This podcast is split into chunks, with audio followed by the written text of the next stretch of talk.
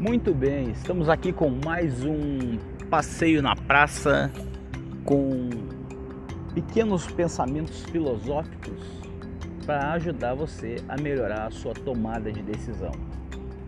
Então, é pequenas filosofias para melhorar a tomada de decisão. Vamos lá, e hoje a gente vai falar da diferença entre desejo e vontade. Curte só.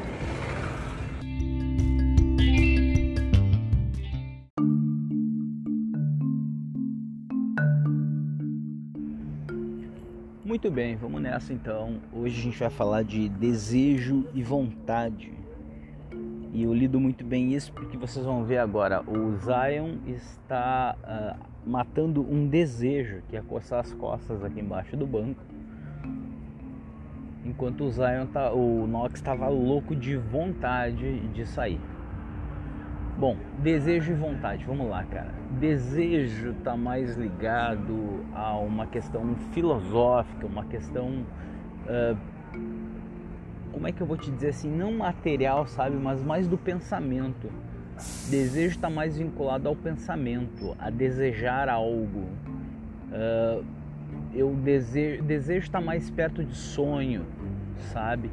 E vontade está mais perto de realização.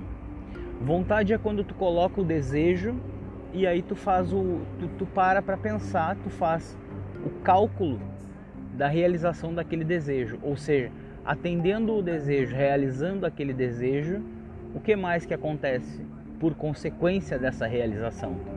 Essa aí talvez seja a vontade. Eu vou te dar um exemplo. Muitas vezes num casal, uma das duas pessoas tem o desejo de experimentar outras experiências, outras pessoas, outras coisas. Mas aí quando ela vai parar para pensar que largar a relação, largar a vida que tem hoje para experimentar outras coisas é uma coisa que pode custar muito caro, pode custar muitos anos da vida, enfim. Aí a pessoa para e não tem mais a vontade ela tinha o desejo de experimentar, o desejo estava na mente. Mas aí quando foi botar na prática, viu que talvez pudesse criar mais problemas do que já tem, enfim, a vida poderia ficar mais difícil do que já é, e aí a pessoa perde a vontade. Aí ela vê que ela não, não tem mais vontade de fazer isso. Em contrapartida, imagina que tu tá há uns 5 dias com desejo de comer pizza de chocolate com morango. Que beleza, né? E aí, na sexta-feira é o teu aniversário. Então todo mundo pode ir na pizzaria contigo, tu pode ir na pizzaria, enfim, e matar a tua vontade de comer pizza de morango com chocolate. Porque tu já calculou que atender aquele desejo que tu tinha na segunda-feira, na sexta-feira, tu realizar o teu desejo, tu atender a tua vontade, tu, tu, tu atender esse desejo mesmo não é vontade. A vontade é quando tu pensa assim, puxa vida, realmente eu vou na pizzaria, as pessoas vão comigo, eu vou poder comer minha pizza e isso não vai prejudicar ninguém e eu tenho dinheiro para pagar a pizza. Então tá, então eu vou realizar minha vontade. E aí realmente tu passa o período entre a segunda-feira que despertou o teu desejo até a sexta-feira que tu vai realizar esse desejo, tu passa esses dias todos com vontade de comer pizza de morango com chocolate. Então, quando a gente tem aquela primeira vontade de comer alguma coisa, aquele primeiro desejo, o primeiro impulso, o primeiro pensamento talvez seja um desejo, a gente pode chamar de desejo.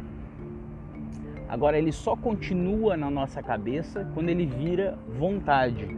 E para ele virar uma vontade, a gente faz um cálculo, às vezes até imperceptível. Às vezes a gente analisa coisas que a gente nem percebe para ter vontade de determinadas coisas. Assim como às vezes a gente também abre mão e deixa de ter vontade de certas coisas por conta desse pensamento matemático que a gente nem enxerga.